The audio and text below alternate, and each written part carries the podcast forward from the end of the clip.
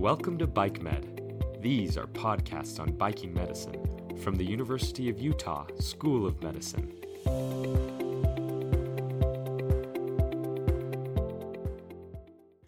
Hi, this is Richard Ingebretson from the University of Utah School of Medicine. We want to talk about wound management today. Wound management is important in bikers because this is simply the most common injury that a biker gets that needs to be treated. Um, there are others like neck pain and uh, muscle pain and things, but wound management is a is a big deal. Uh, bikers will skid and they'll scrape their skin or they'll cut their cut their legs on the spokes. They get blisters. This is a really common issue. So some basic principles will help guide these uh, uh, the treatment of the wounds so that the bikers can get better and get back into biking and and uh, what they do. So, uh, the basic principle of any wound management, first of all, is you have to see the wound. The reason that sounds kind of silly, but remember when a biker crashes, they may or scrapes into something, it could be under their shirt or uh, under a sock and or under their pants, and that needs to be exposed. Whether he or she is injured will determine, uh, you know, uh, the treatment will de- be determined by what you see. So you have to expose the wound first to make sure you get a, a look at it. Get the gloves off, get the helmets off, get the water packs off, and and uh, take a look at it. The the very first thing you have to do is stop the bleeding. Um, nobody should bleed at any time. We're not allowed to bleed. Uh, bleeding is bad. It's not like it doesn't have to, have to be real bad, but we don't want to bleed. So the first thing you have to do is try and stop the bleeding. If the bleeding is oozing or it's a scrape and it's not bleeding that bad, you're fine.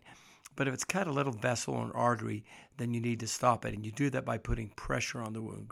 So you grab a piece of cloth or some gauze uh, and then just press on it. And that will almost always stop the bleeding.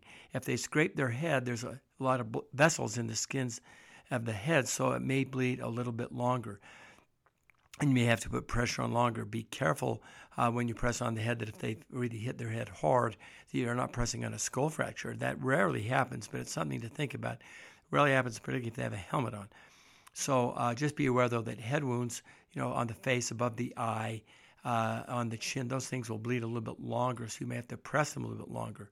If it's a real nasty wound, and like in the March protocol that you studied under the primary uh, patient assessment, is uh, M, meaning uh, massive bleeding. So if somebody is bleeding out, uh, that is likely not going to happen. But if it does, then you want to put a tourniquet on them, and that you grab a belt or a shoelace or a piece of cloth and just tie it above uh, the wound. Um, and then that will stop the circulation. And typically, you don't uh, put a tourniquet on unless you kind of feel like you absolutely have to. So that's really an emergent uh, situation where the bleeding won't stop. That can happen not necessarily from a biking injury, but say somebody uh, in in one case a couple of years ago, uh, in between rides, a, a, a young man uh, decided to slice an apple in half, and he held it in his hand and actually cut the arteries in his hand. So a tourniquet had to be uh, cut some major arteries, so they put a tourniquet on above the hand till they could get him to the hospital where they sutured him up and he was fine. So just remember to uh, stop the bleeding is really the first thing that you want to do.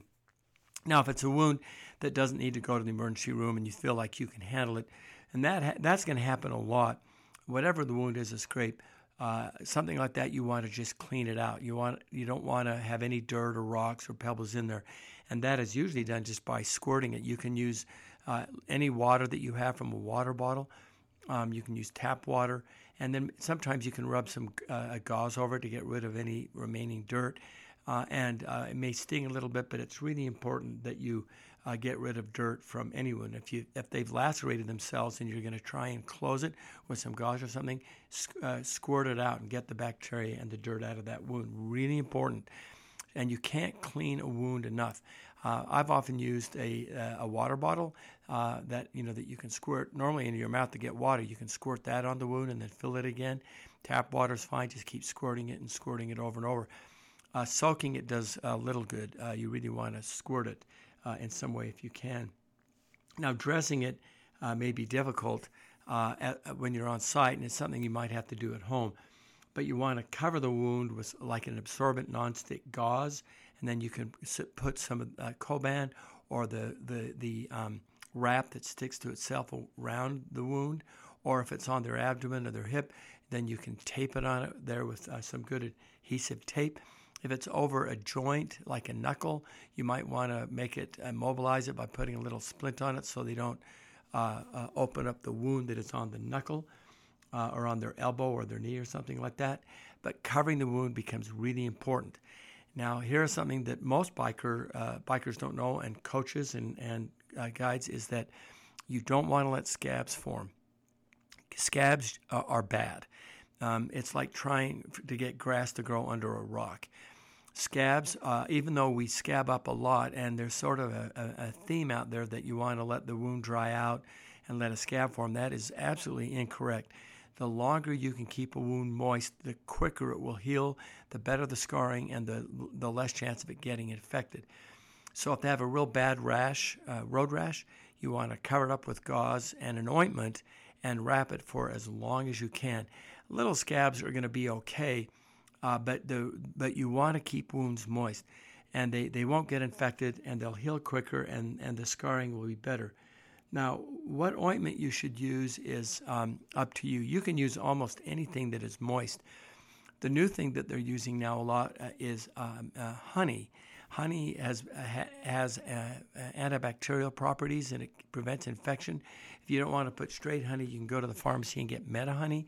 It's moist and it's uh, inexpensive and it's uh, well tolerated, and very few, if any, people are allergic to it.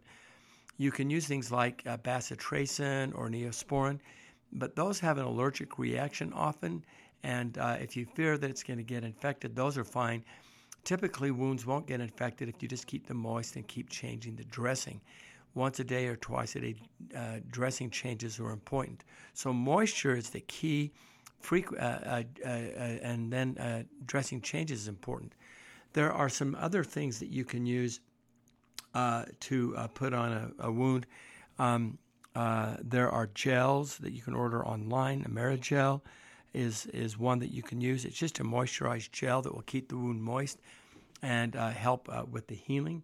And uh, those become really, really important to do.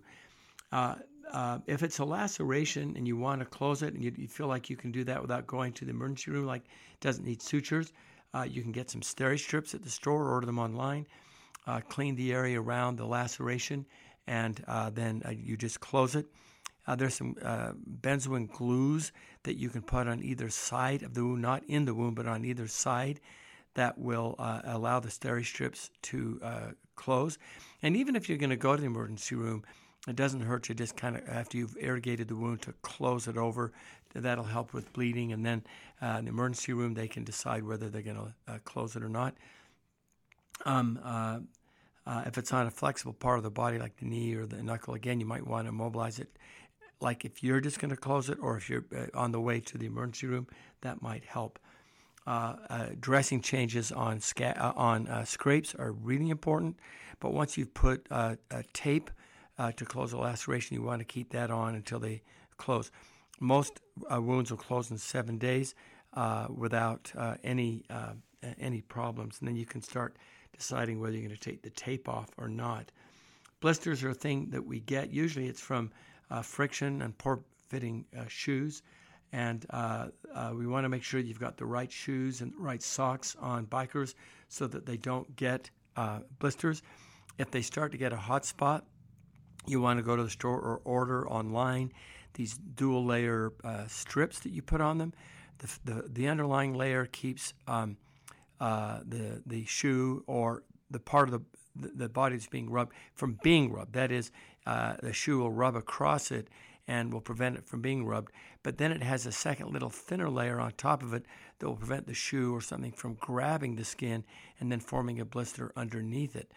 There's a lot of these out there. Blist-O-Ban, Dr. Scholl's, there's so many. But those are what you want to put on a blister before it turns into a blister. That is a hot spot and get used to those. Uh, they they're sold all over the place. They become highly successful. Uh, thick pads like moleskin are good to treat a blister, but these thin layer, dual layer uh, strips are much better at preventing a blister. Now, if you do get a blister, do you pop it or not? The answer is not clear. If it's in an area that is probably that it's going to burst, you might want to pop it and then dress it and treat it as a wound uh, rather than uh, try to prevent it from being popped. This is something you're going to have to think about and talk to people and read about. Generally speaking, um, I don't put um, I don't pop blisters unless I think they're going to pop, and um, the small ones uh, we don't like if it's uh, uh, small, you can drain them and it's not as big a deal. It's when they get bigger that you're more worried that if you pop them, then you've got a big sort of open wound. So you're going to have to decide on your own uh, whether uh, um, you're going to uh, open and drain a blister. Small ones are easier to do, like if it's less than two and a half centimeters, that's an inch. When they get big, you want to uh, protect them. If you do, if they do pop, or if you do pop them, then you have to treat it as a wound. So anyway. Um, a couple of other things, uh, uh, gels that you can put on it. As we said, honey is good. Bacitracin, neomycin, polymyxin are good. Beware of allergic rates. There's a they're pretty high, and you may not know that you have it. Silvadene is a good one for burns, uh, and uh, it's goopy. It's white.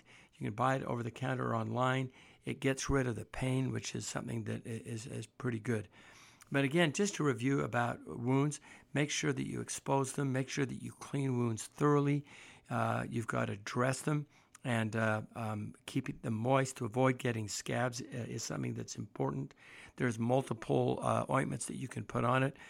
Beware of allergic rea- uh, reactions to them. Um, change dressings often. Go to the emergency room or to a doctor if you are at all worried or concerned. Um, if it's just a scrape and you feel comfortable handling it at home, that's fine. Just make sure you're keeping it moist and changing the dressings often. Um, uh, you're going to see these things, so these are common. And uh, keep reviewing and uh, uh studying them so you can uh, get these wounds to heal without getting infected and without scarring. Well, this ends the podcast on uh, wound management. And as always, we thank you for listening.